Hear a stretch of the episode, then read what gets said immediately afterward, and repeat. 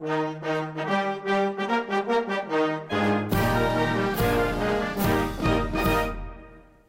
to the University of New South Wales, Canberra, Australian Naval History video and podcast series, produced in partnership with the Naval Institute, the Naval Historical Society, Navy Sea Power Centre and the Submarine Institute.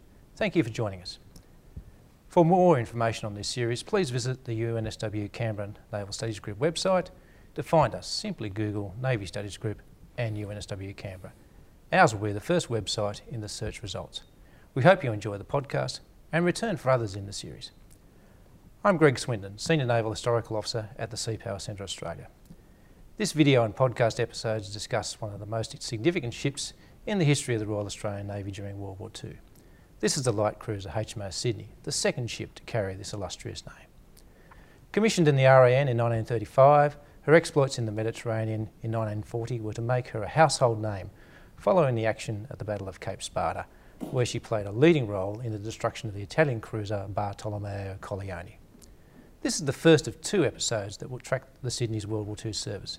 The second episode will discuss her tragic loss in November 1941. To tell us about the fascinating story of HMAS Sydney and her valuable World War II service, I have joining me Vice Admiral Peter Jones of the Naval Studies Group, whose book Australian Argonauts discusses John Collins, a member of the first class to enter the RAN College and who commanded Sydney in the Mediterranean.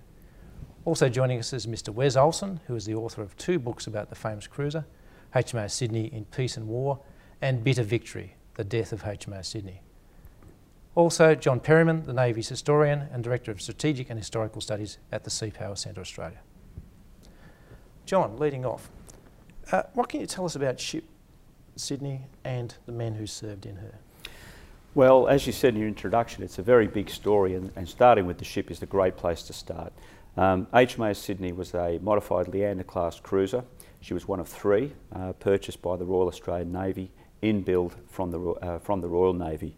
Um, originally, she was laid down as um, HMS Phaeton, and whilst in build, she was renamed Sydney. Um, she was a fast, modern warship. She mounted eight six inch guns, four four inch guns, uh, eight 21 inch torpedoes, uh, torpedo tubes, carried in two quadruple mountings. So she was a, a very modern, uh, well equipped ship and really just what the Royal Australian Navy needed in the lead up to what would be the second great conflict of the 20th century. The men who served in her, uh, most of whom were, were regulars at, at, the beginning of the war, um, they'd gone over and picked Sydney up in build. Uh, many of them had travelled over in HMAS Brisbane, which had been uh, given to the Brits in part payment for it, and they brought her back to Australia, where she enjoyed some years of, of peacetime uh, sailoring before the war commenced. Yeah. Peter, her commanding officer, uh, John Collins, uh, member of the first class of 1913 uh, at the Naval College, he was in command of Sydney at the beginning of the war. What, what was he like? Okay, so, so John was one of the leading lights of, uh, of that class, and John Collins was the commissioning executive officer or second in command of, uh, of the cruiser, and, uh, and so he was involved in um, the setting up the ship's company, the, the, working up of the ship, and, and then its delivery voyage to Australia, and really sort of helping set that culture that, uh, that was in the ship. At the uh, at the beginning of the war, though, he was actually the uh, acting chief of naval, uh, the assistant chief of naval staff. So he was a, a, captain in Navy office, quite well placed to actually understand how the war was was actually progressing, um, and played a, a, pretty important part in the naval headquarters. Um, he was then, after doing a very good job there, then posted in command of uh, of the Sydney. So when he came back, he really was going back to a ship he knew very well. Many of the crew uh, on board were still the ones that had commissioned the ship all those years uh, previously. Um, when he joined, he talked to them about uh, the importance of, uh, of playing hard, working hard, mm-hmm. um, don't drift, um, and to keep a smile on your face. And so he really was um, uh, one of those captains who thought you needed a hard-working, happy ship for one to be very effective. And um, he also was a gunnery specialist. Um, and in fact, he won the Egerton Prize for the best um, uh, officer, both in the Australian Navy and the, and the Royal Navy in UK, passed out that year in gunnery training. So he was very good at gunnery, and that was also an important aspect as the ship went uh, to the Mediterranean. So he was the right man for the job. Absolutely. Right.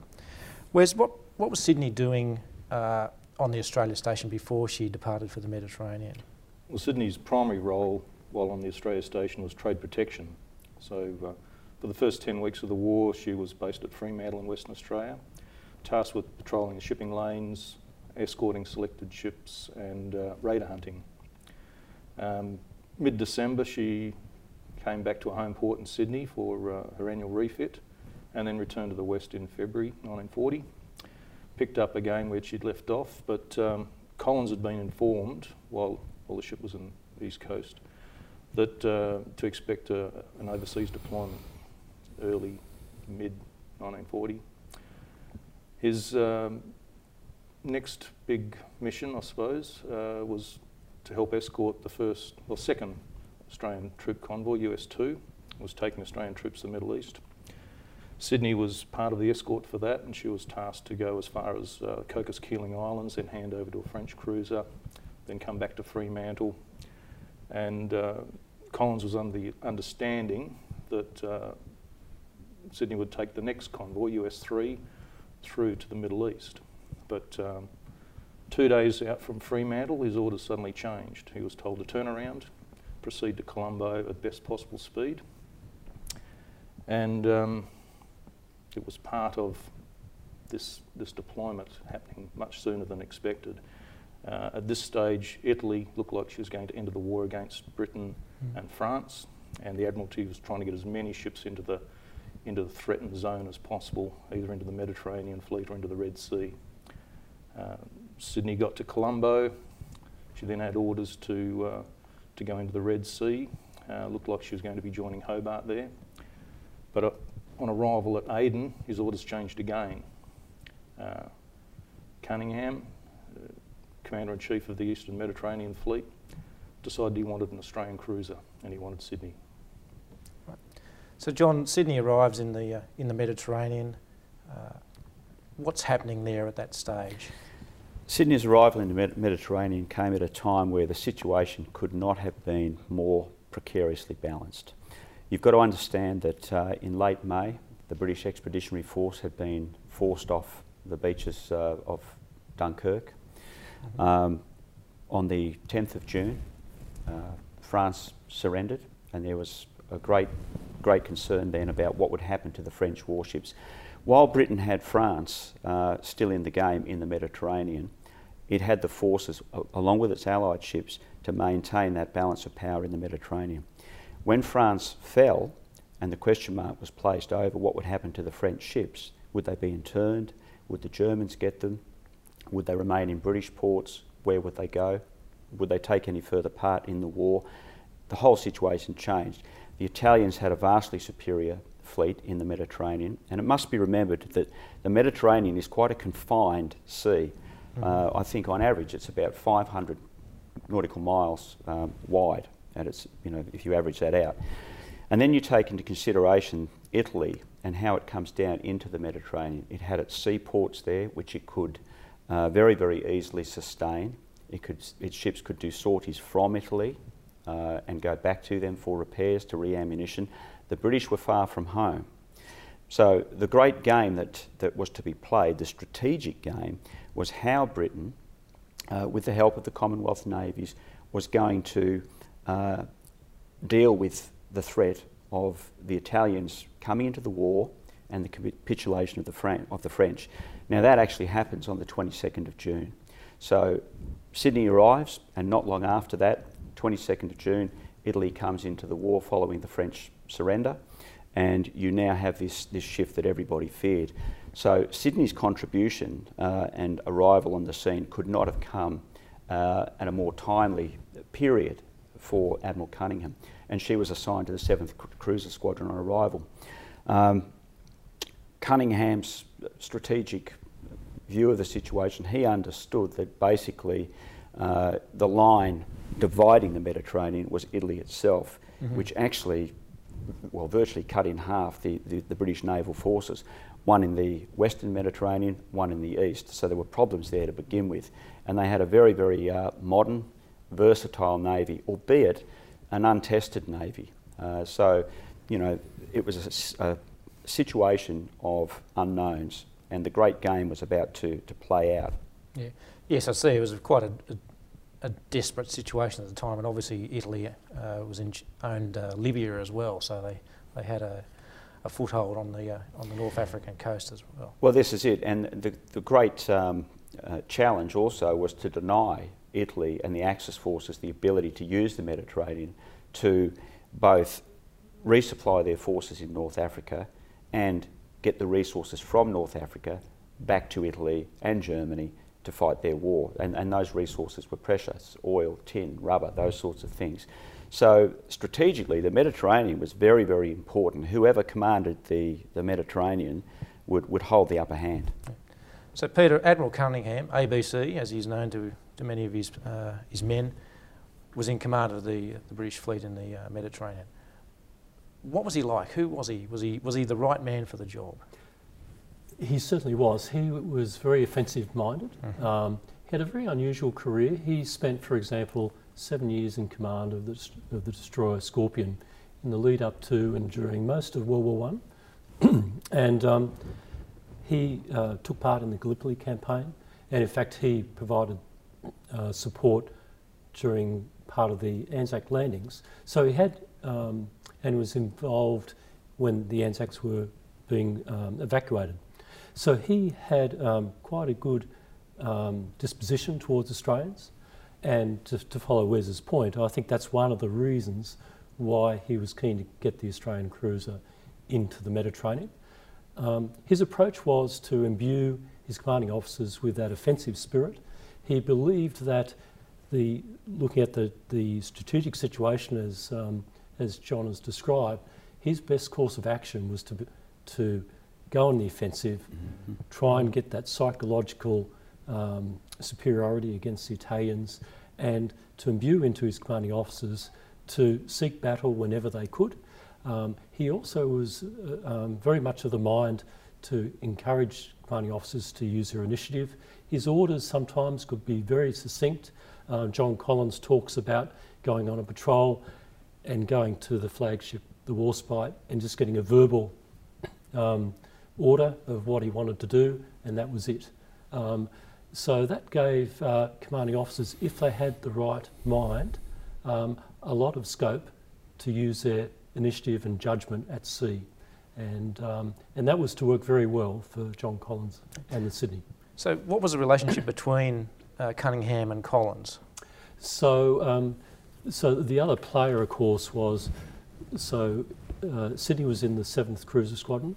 Uh, so as Rear Admiral uh, Tovey was in command of that squadron. Uh, so that was John's immediate uh, boss, if you like.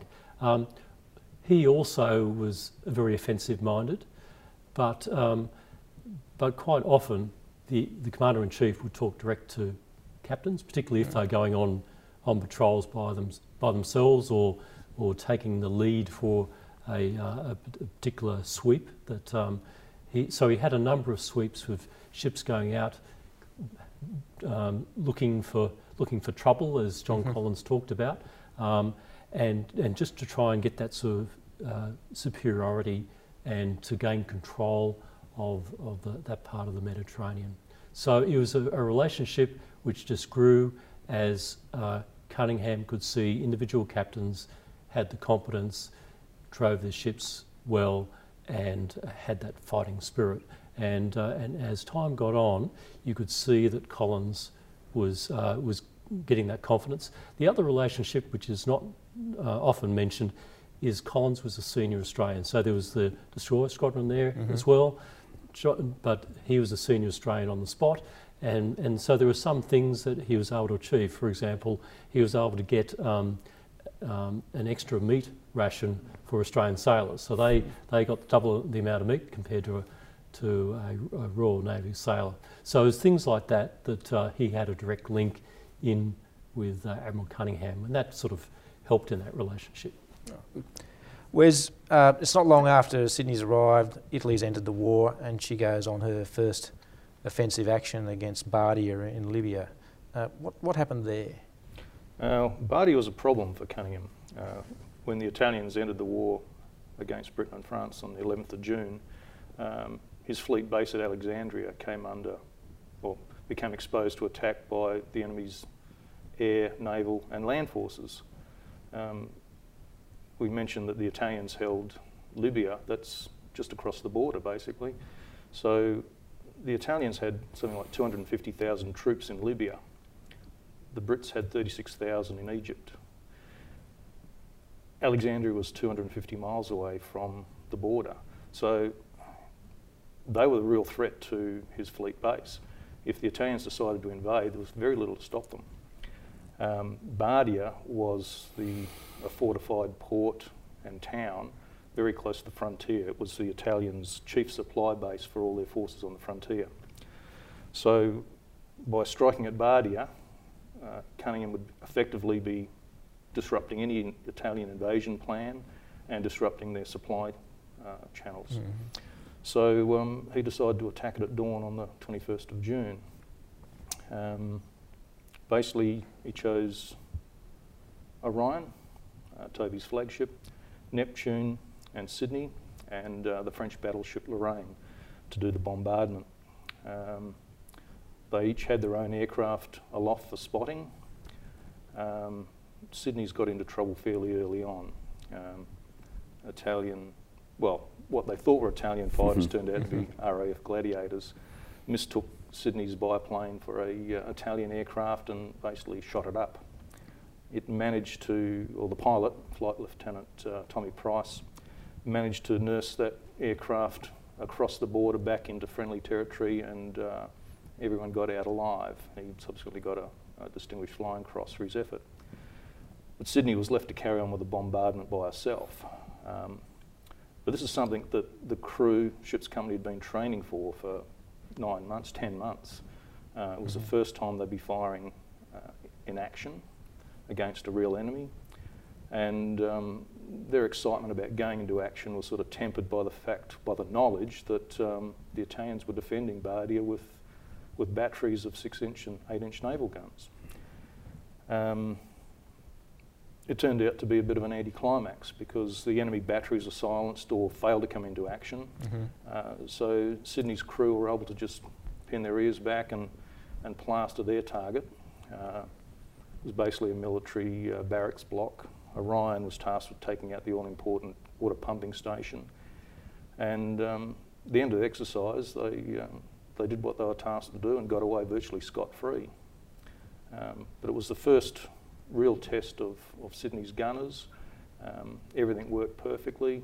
Sydney got away more rounds than um, Orion and Neptune, and um, they thought it was, yeah, a good opening stand basically against the Italians. So it sounds like you know Collins, being the gunnery officer, had made sure that they were well trained for their yeah, for yep. their action. Yeah. So John, just five days later, after the attack on Bardia, the Seventh Cruiser Squadron uh, encounters an Italian convoy. What happened in that action? This was the action that led to the engagement with the destroyer Espero, and um, during that action, they they rumbled uh, an Italian destroyer force uh, which was subsequently engaged. And this, to me, this is where the crew of Sydney really have uh, their first encounter with the face of naval battle, um, up close, uh, much more up close than probably they anticipated. Um, and I'd like to focus on the Espero in this because she's soon crippled by Sydney, and uh, Sydney's ordered to basically go back and finish her off. And the ship is there in um, uh, a state of almost extremist, but still defiantly firing away at Sydney uh, when she's gone back to try and, uh, you know, well, in, in, anticipation of taking on the survivors, to be frank. Mm -hmm. And this gallant little Italian destroyer is still full of fight.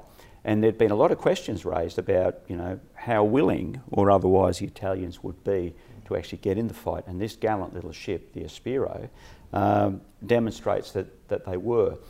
Uh, it continues to fire at Sydney, and Collins is then compelled to, to put a full broadside into it, which ends proceedings. They then go on to um, rescue survivors, but I'll let Peter talk about that personal interaction, particularly in how it affected Collins. Yes, so, um, and this comes out in um, both Collins's recollections and also mm. Commander Hilken, who was the mm, commander, in his papers. He talks about, as John said, both of them on the bridge talking about how they're going to uh, recover survivors and then um, the, um, the Espero then fires a torpedo and continues to fire until they silenced her. But the, the takeaway for, for John Collins was that that was a near run thing. They nearly got torpedoed um, and that they had to be very watchful about how they conduct business. Clearly, in, in, when um, they're operating against the Italian Navy, they will see uh, people operate in a very brave way and they, have got a, a, foe they must respect, but also the fact that they've got to husband the advantages that they have. So the advantages in that case were had the firepower, so don't get too close. Um, and the thing that uh, comes a lot in, um, in Sydney's service in the Mediterranean is they learn by each experience. And, uh, and as they, they go along, they just get better and better. But from the command perspective, he learnt there to just be marshal what advantages you have, but be very watchful and just manage your risks carefully. But I also believe that you know, uh, Collins stayed behind um, and possibly risked his ship to, to more damage by actually rescuing survivors from Espero. And even when it came to the time he had to leave, he left a boat behind. Is that? Correct? Yeah, that's true. And uh, and um, going back to Hilken, Hilken before they left Australia, he um, he had spoken to uh, a New Zealand cruiser who was in, involved in the um, Battle of River Plate, and and the and the commander there had come up with this uh, idea of fully provisioning with water and store and food and so on all the lifeboats. So if you were sunk, every lifeboat had all those provisions uh, for a, long sea um, sea voyage back to to uh, to a port. Um, so Hilken did that, and so when Collins decided that it was too hot, the um, the risk he was posing for his ship for a submarine attack, or maybe from the Italian Air Force, was getting too great as as it was nearing dusk, he, he then left a cutter um, and, um, and in fact seven of uh, the, um, the Italian sailors who were left in the water were able to get on board and in fact one of those sailors ended up emigrating to Australia after the war and set up an electrical business. So, um, but the, reading the diary of some of the sailors, they thought that was a great thing and it showed, you know, a, a good sense of humanity on the part of Collins to yeah. do that yes, we, we've destroyed you, but we've got a level of compassion yeah. as well. Yeah. Whereas the next action for for Sydney is the Battle of Calabria, and, and uh, this is the first time for a century that uh, opposing fleets had met in the Mediterranean. So can you explain what happened there? Yeah, this was a big one, Battle of Calabria. Um, it was the first real test of the ship's company um, be the first time they're going to be exposed to anything like a full-on naval battle. And uh, also air attack, sustained air attack. Um, when Sydney sailed from Alexandria uh, on the night of the 7th of July with, with the battle fleet, um, no one had any idea. This was for a, a convoy covering opera operation. They were heading off into uh, central Mediterranean, then on to uh, Malta to pick up two convoys no one knew that the Italians were already out there. They were engaged in a similar operation. They were um, they'd sent out a, a, major force of battleships, cruisers, and destroyers to protect a, a, troop and supply convoy going into Libya. So they set sail not knowing what was going to happen. Uh, on the 8th of July in the afternoon, uh, British and Italian reconnaissance aircraft were up and they started spotting these different uh, ships out there, and the different commanders suddenly realised there's something going on. Um, the reconnaissance reports were basically indicating large Italian warships were at sea, and uh, Brits were doing the same. Cunningham realised he had a chance to, to cut off this Italian fleet, He assumed it was running a convoy, protecting a convoy going to, uh, to Libya, and it would have to go home, and it had to go home to Taranto. And that was basically, uh, he was in a position to cut it off. The Italians were also keen for battle. Um, Admiral Campioni, um, he was aware the British fleet was at sea. He deduced that it was heading towards Malta, so he was keen for a battle as well. Um, it came on the afternoon of the 9th. Um, it initially started uh, with, a, with a cruiser action. Sydney was with um, the 7th Cruiser Squadron. It had been reduced by one because Gloucester had been bombed by an enemy aircraft uh, the previous day. So she was out of it. So Tovey only had four cruisers under his command his own ship Orion, Sydney, Neptune, and Liverpool. They saw the Italians. Um, Neptune was the first to realise that the fleet was there, and she made that signal enemy battle fleet in sight. That's the first time since the Napoleonic First Wars, I time since Nelson's time, yeah. Um, and two Italian cruisers opened fire shortly afterwards.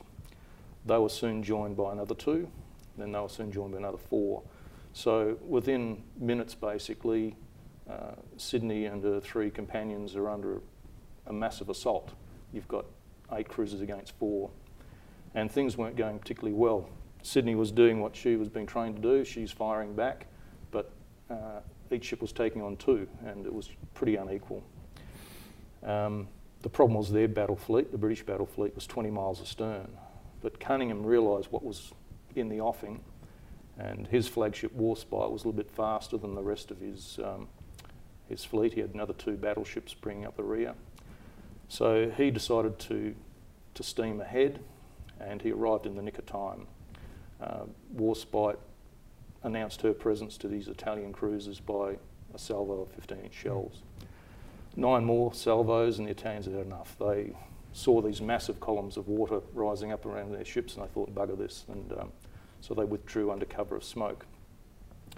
There was basically then a pause, a 20 minute pause, while Campioni got his battleships, his two battleships, into position and got his heavy cruisers into position. And then it started again. So you've, you've got Warspite now slugging it out with two Italian battleships, uh, Giulio uh, Cesar and um, uh, Cavour. And um, things weren't looking too good. Um, Sydney and her three companions, they were now copping fire from heavy cruisers, 8 inch shells.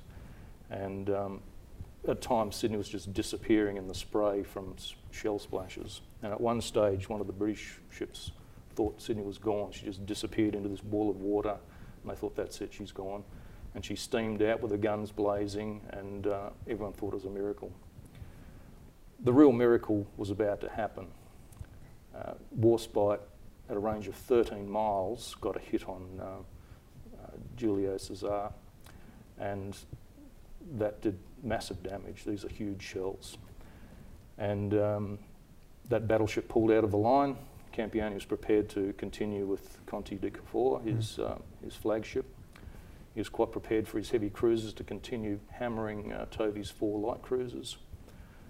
But uh, then Malaya had slowly made up ground and she came into the equation. That's another British battleship. That's another British battleship. She was initially 20 miles astern, but she'd managed to catch up.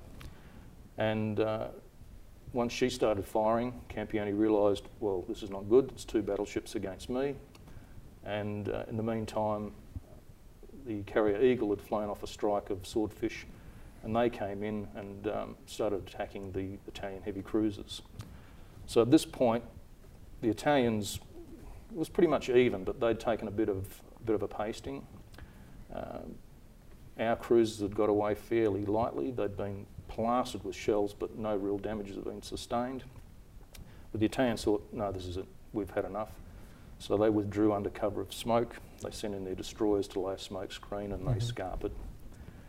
And um, basically, Sydney came out of that very well. She'd fired off something like 411 rounds of ammunition, came out virtually without a scratch. Um, everyone thought, well, this is it. We've survived our first dinky die bloody sea battle. And um, they were all looking forward to heading home. Unfortunately, they still had to get to Malta. Then they still had to take the, uh, the convoys back. And the Italians had been stirred into action by now, and uh, the Italian Air Force was keen to exact a bit of revenge and, and take a toll of the, uh, the British fleet.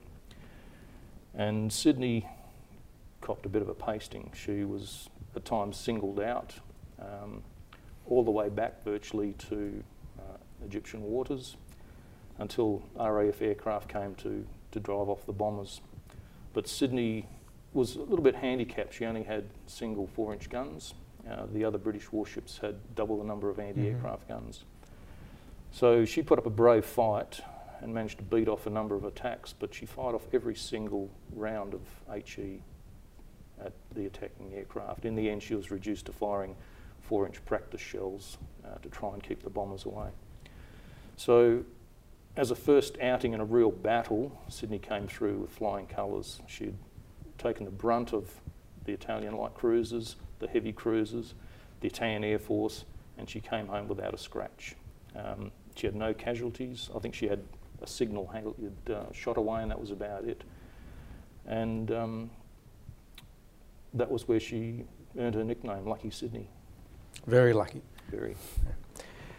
John, there's no rest for the wicked, and you know, Sydney's back at sea uh, in middle of July, and that's where uh, on the 19th uh, her most famous action occurs. Can you explain what that was?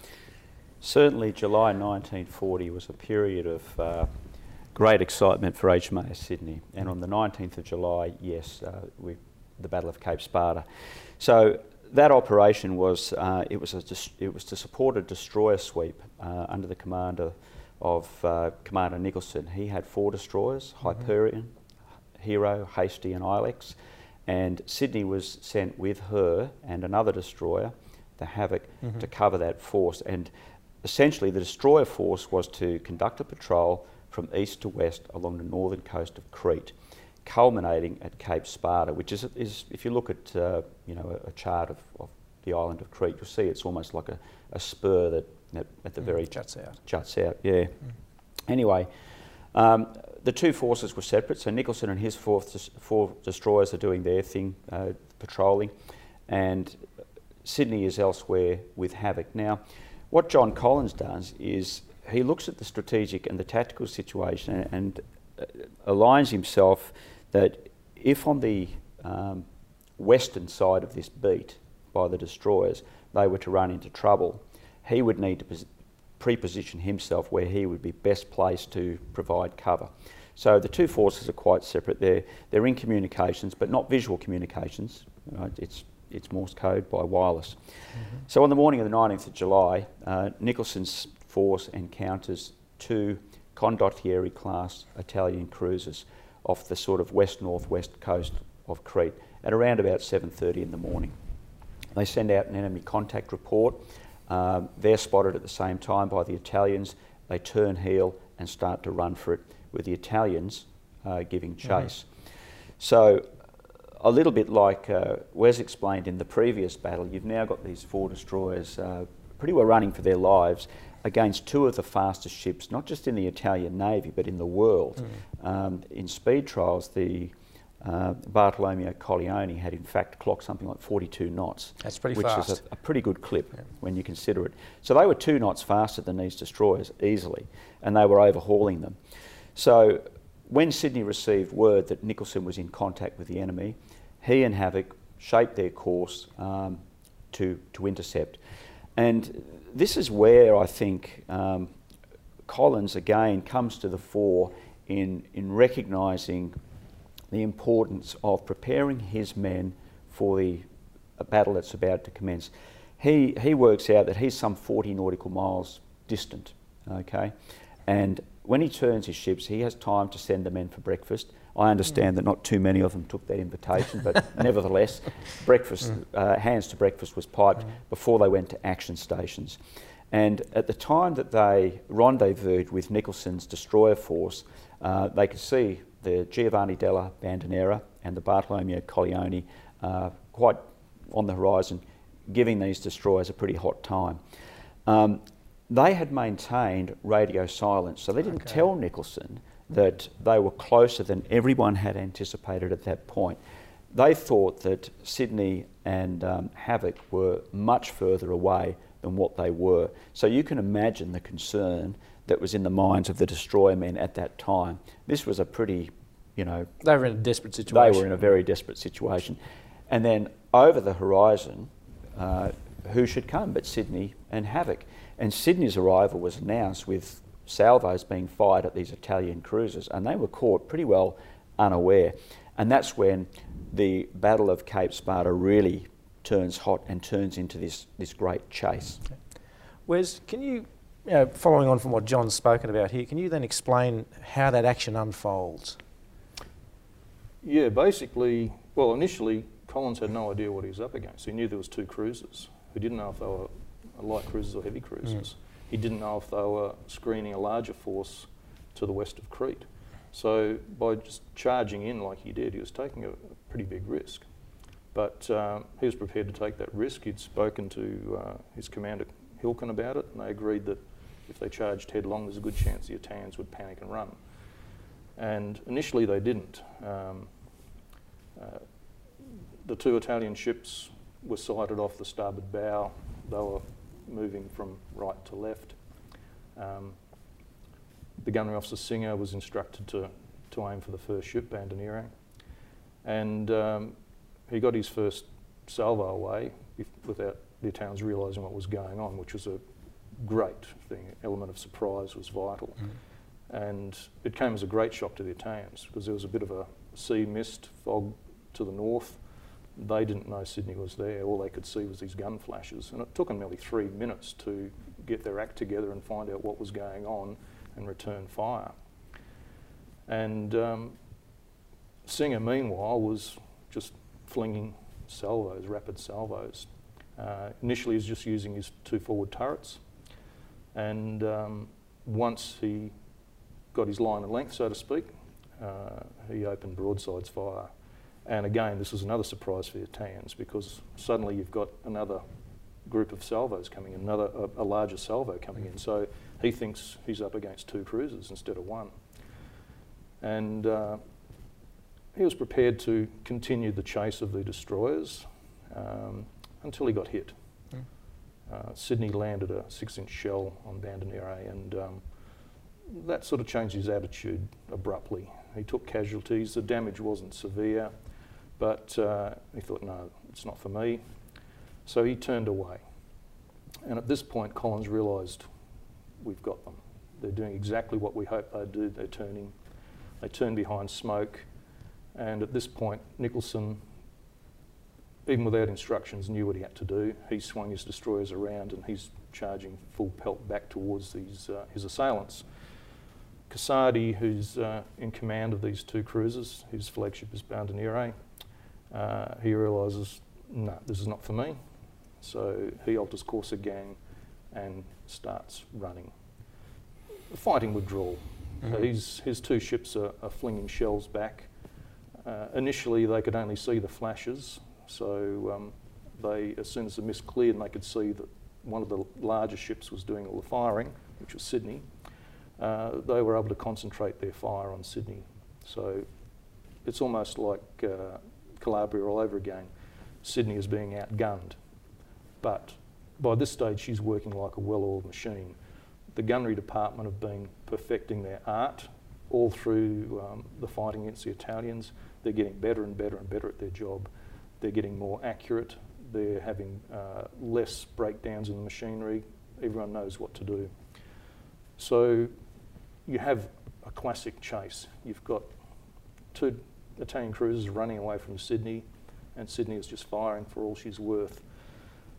The only problem is uh, the Italians were laying smoke, so every now and again the target would be obscured. So Sydney would have to switch targets. The Italians had the luxury of just concentrating their fire on Sydney. The inevitable happened. Sydney took a hit. Um, a shell exploded on a forward funnel, blew a massive hole in it, about three foot square. And everyone realised that if that shell had been fired just a fraction of a second sooner, that would have been the bridge gone. Your command structure would have been wiped out. Collins probably would have been killed. But fortune favoured the bold. They pushed on. And short time later, um, the gunnery control noticed that their target at this point, Colleoni, was slowing down. Unknown to them, they'd already scored a hit themselves. In fact, two hits. Um, she took a vital one in the uh, in a boiler room. It knocked out two boilers. Uh, shrapnel damaged the uh, condenser on the main engines in the forward uh, engine room. So basically, she's losing power and she's very soon dead in the water. Um, Sydney continues to fire at Colleoni as the, the gap closes. Then she realises, ah, Colleoni's finished. I'll let the destroyers uh, take care of her. Collins continues with the chase, chasing Bande Nere. And he eventually scores, Collins Singer eventually score another hit on Bande Nere, but that just doesn't do anything to slow her down. Casardi is keen to get out of there and he's put the, the pedal down and he's gone. He's not coming back. Um, Colleoni was to be abandoned to a fate. Mm. John, have you got anything else to add to, to that action? I think that uh, one of the uh, interesting things about what Wes was saying is that um, the rate of fire that Sydney achieved during that action, mm. when they had uh, all four turrets bearing, they were getting away something like 64 rounds a minute, mm. which was which was a pretty decent mm. you know, rate of effort. And the other thing which uh, I think is interesting when you read some of the diaries of the men, um, here they are in the, in the thick of action. Uh, very correctly pointed out, they didn't know whether these were 8 inch gun cruisers mm. or 6 inch gun cruisers. So this was a pretty bold thing that Sydney did. But really, they had no choice. But for the young sailors in that ship, there were reports in the engine room, for example, of paint flakes being shaken loose in the engine room. And these young seamen calmly going about their duties with brooms and in the, in the midst of this action, they can't see what's going on. All they can hear is this, this commotion. And the chief engine room artificer observes a couple of his young seamen stokers quietly sweeping up the paint chips. And at that point, he observed that he had nothing to worry about about his ship's company. So you really start to see how well this crew is working together. Mm-hmm. Um, you know, they've, they've been in action, they've been subject to air attack, there's the constant threat of mines, the constant threat of submarines, and uh, by this point, they really are a mature and dependable fighting machine. Peter, this is the, the first really significant action in the in the Mediterranean where the, the Italians have been quite badly defeated. What was the was the outcome of this action? Yeah, it, it was the first major warship loss when the Colleoni was sunk. Um, and in the diary of the Italian foreign minister, who was um, the brother-in-law of uh, Mussolini, he makes the point that uh, the Mussolini was depressed that day after news of the engagement, um, not so much because of the loss, but he felt that the Italian Navy had not fought well that day. Mm. Um, so it had a psychological um, impact on the Italians, certainly, and um, and it also had a, a in some ways, an even bigger psychological impact in the in the um, the Allied fleet. Um, the Mediterranean fleet were buoyed by that news of, of, the, um, of the sinking, not only because of just the loss, but the fact that really a, a, a smaller force had been able to um, engage these two cruisers and, and drive them off. Um, and I think also it shows that whole mentality piece. Um, following on from John's point, Sydney went into that action having fired about 2,000 rounds of six inch in previous mm-hmm. engagements. Mm-hmm the two Italian ships had not fought an, an enemy action before. Mm. So for them, this was their first time. Um, and, um, and you saw that inexperience also in terms of the lookout in, in, the, uh, in the Italian flagship. They misidentified uh, the Havoc as being another cruiser. So they, mm. Casardi thought he was up against two cruisers um, when, when they appeared in that sort of gloom. Um, uh, but it was actually only just Sydney and a destroyer. So that coloured Casardi's sort of view, but it, it, it, really was, they weren't as battle hardened and, and uh, offensively minded as Sydney. And that, so the impact, immediate impact in the Italians was um, after almost like a draw, if you like, in terms of Calabria, mm-hmm. then to have this loss that played heavily. Um, and, and then equally on the Mediterranean fleet, they were really buoyed by the outcome. I think the other thing to remember also is um, on the Italian side, many of her sailors were conscripts. Mm-hmm. So there's a big delta there between, you know, well-trained sailors, and in Sydney's case, well-trained uh, veterans now, if you like, against people who've been pressed into service with little training. Yes, they had good ships, they were modern, they were fast, but when it comes down to the crew and the capability, when they're conscripts, as, it, as many of the Italians were, not all of them, but a large percentage, that's also a factor to take into consideration. So leading on from that, John, what, what was the, the feeling back in Australia when, when news of this uh, this victory came through? Well, I mean, for the second time in Australia's history, a, a, a ship named Sydney had dispatched an enemy cruiser. And um, I think that it's important to bring this up now, uh, particularly for the next episode also, that Australia back then was a much smaller place with a smaller population, and most towns and cities throughout Australia knew someone or had someone serving in HMAS Sydney or elsewhere in the Navy. So the adventures of these ships overseas are followed with great interest. So when this news comes back to Australia that Collins and the Sydney have in fact uh, been in this, this action with not one but two Italian cruisers, um, it's, it's received jubilantly and it's very much seen as beginning to add to this uh, myth-like shroud that uh, surrounds Sydney's story henceforth. Um, as Wes brought up, the lucky ship, right? The ship that during her time in the Mediterranean was subject to something like 88 actions and came through unscathed with the exception of the hit on the funnel Mm. and a minor injury to one of her men. So great jubilation um, and uh, great plans put in place for the time when she came home.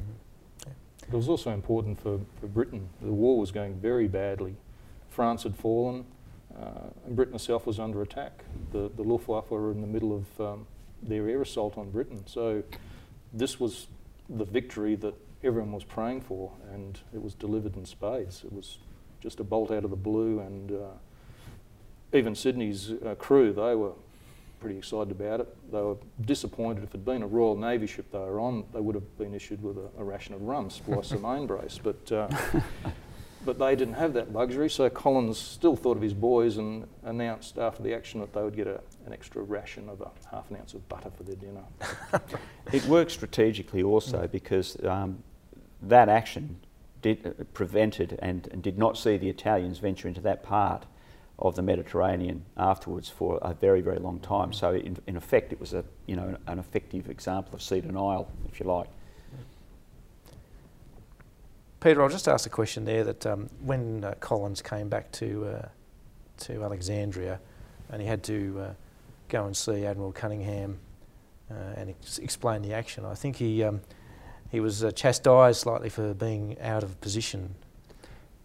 Yeah, uh, so um, so when they had a tumultuous welcome in Alexandria Harbour, where all the ships lined and cheered the ship, um, and E- Egyptians and, and and soldiers from the quayside also joined in. Um, Cunningham came on board, um, and then uh, and, and then you know essentially said he was like surprised to see you know you, you were there. Where did you get your orders from? And he's and Collins said, well, from Providence. And and Cunningham then said, well, you can continue to take your orders from Providence. Um, but it, I think that showed that Cunningham's approach of giving commanding officers scope and, uh, and latitude and to imbue that offensive spirit really paid off. Whereas the Italians were out of out of the fight for a little while, but uh, they came back again, and uh, Sydney went off on uh, some actions in uh, Scarpanto, you know, I think in September. Can you lead us into that act- activity? Yeah, the Italian Navy was now rarely to be seen, but the Italian Air Force was still uh, a problem. Um, they had a number of airfields in the Dodecanese, and these were the aircraft responsible for the almost nightly air raids on Alexandria, on his fleet when it was at sea. And Cunningham had had enough. Um, he'd just had his fleet reinforced by the aircraft carrier, Illustrious, so um, he decided to take advantage of his um, extra air capability by launching attacks on these airfields in the Dodecanese. Sydney and uh, destroyer Ilex, they were tasked with uh, going in towards Scarpanto and uh, destroying uh, an airfield there at uh, Macchiariello, I hope the pronunciation's right. Um, it was to be a dawn attack. The only problem is the airfield was on a peninsula that jutted out from the island. At the base of that peninsula was a defended harbour. So Collins was a little bit concerned about trying to conduct his bombardment while steaming in and then drawing the crabs from the harbour defences. So he decided to go the other way. He uh, decided on a surprise attack. Uh, he would go in towards the harbour first and then do the bombardment on the way out. And to um, preserve the element of surprise, he mm. disguised Sydney to make it look more like a Condottieri class cruiser. Uh, amongst the modifications, he had a timber and canvas frame put on the forward funnel so it looked like the, uh, the uptake of uh, mm-hmm. an Italian cruiser, the boiler uptake. And this worked brilliantly. His plan, the disguise worked brilliantly. He got in and was just about to commence his uh, gun run uh, when some Italian motor torpedo boats came out to, to investigate this, what they thought was a friendly warship arriving unannounced. Um, Collins had great faith in the destroyer captain and uh, he allowed Ilex to, to do the deed on these motor torpedo boats. Meanwhile, he did bombardment, got off all his rounds, uh, got away scot-free, as did Ilex. The only problem came when he had to rejoin the fleet. He'd forgotten to take down his disguise. and uh, he was initially mistaken for an Italian uh, cruiser and it was a near run thing. He was almost uh, shot up by his own people. Uh, when Cunningham heard of this, he, um, he must have had a laugh because he signalled uh, Sydney, well done, you are a stormy petrel. mm. um, so yeah, by this stage I think Cunningham loved Sydney and he loved yep. Collins. He knew he had a, a good skipper and a good warship that could do virtually anything he asked of her. So Peter Cunningham sends Sydney in harm's way yet again up into the uh, into uh, the Adriatic. Yeah, so to set the scene here, um, there are two things going on in the war. Um, one was that the, um, the Italians had um, uh, were engaged in the invasion of Greece. They were using Albania as a, as a staging point for those operations. Um, the roads in Albania uh, weren't good, um, so a lot of the, uh, the supplies for the, the operation were going from sea, from the east coast of Italy, particularly the port of Brindisi, across to Albania. Um, and so Cunningham decided to do two things. The main part of his plan was, in fact, the, uh, to use Illustrious. Now he had this modern carrier that, um, that was talked about to do a strike on the main uh, Italian fleet base at Taranto. So this was the first time that a, a carrier had been used to engage, um, you know, the, a battle fleet in harbour. Um, so that was going to happen, and at the same time that night, um, uh, Pridham Wippell, who'd replaced Tovey in charge of the 7th Cruiser Squadron, he took Orion, Ajax, Sydney, two destroyers, Nubian and Mohawk, up into the Otranto Strait, looking for, as Colin said on, on the broadcast that night, looking for trouble to tell his sailors what was going to happen, um, but essentially looking for one of these convoys going across. Um, they uh, um, so they didn't precisely know whether there'd be a convoy there. Um, and equally, the convoy that they saw, uh, which was four merchant ships coming back from Albania empty, um, with a, an armed merchant cruiser, the Ramb 3, as the lead escort, and an old World War I torpedo boat destroyer, the Nicola Fabrizi, um, as the escort. They were unexpecting a, an attack because they were so far north, mm. north of the main Italian naval base. So they, it, was going to be a bit of a surprise when they, in fact, contact came into contact with one another. So the two forces in the middle of the night uh, uh, came into contact, and the cruisers set upon the um, the convoy. The Fabrizi, um, which was commanded by Lieutenant Commander Barbini, um, really um, was very aggressive in its defence of the convoy um, started engaging the cruisers, firing torpedoes. In complete contrast, the Ramb 3 continued west and, and was firing a couple of rounds from its stern guns to get away. But uh, the torpedo boat really tried to def um, defend uh, the, um, the merchantman. but all four ships were sunk. Um, in fact, Sydney engaged all four.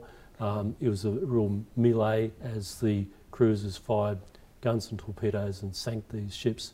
The torpedo boat destroyer was then left by itself with to recover the uh, the merchantman uh, crew.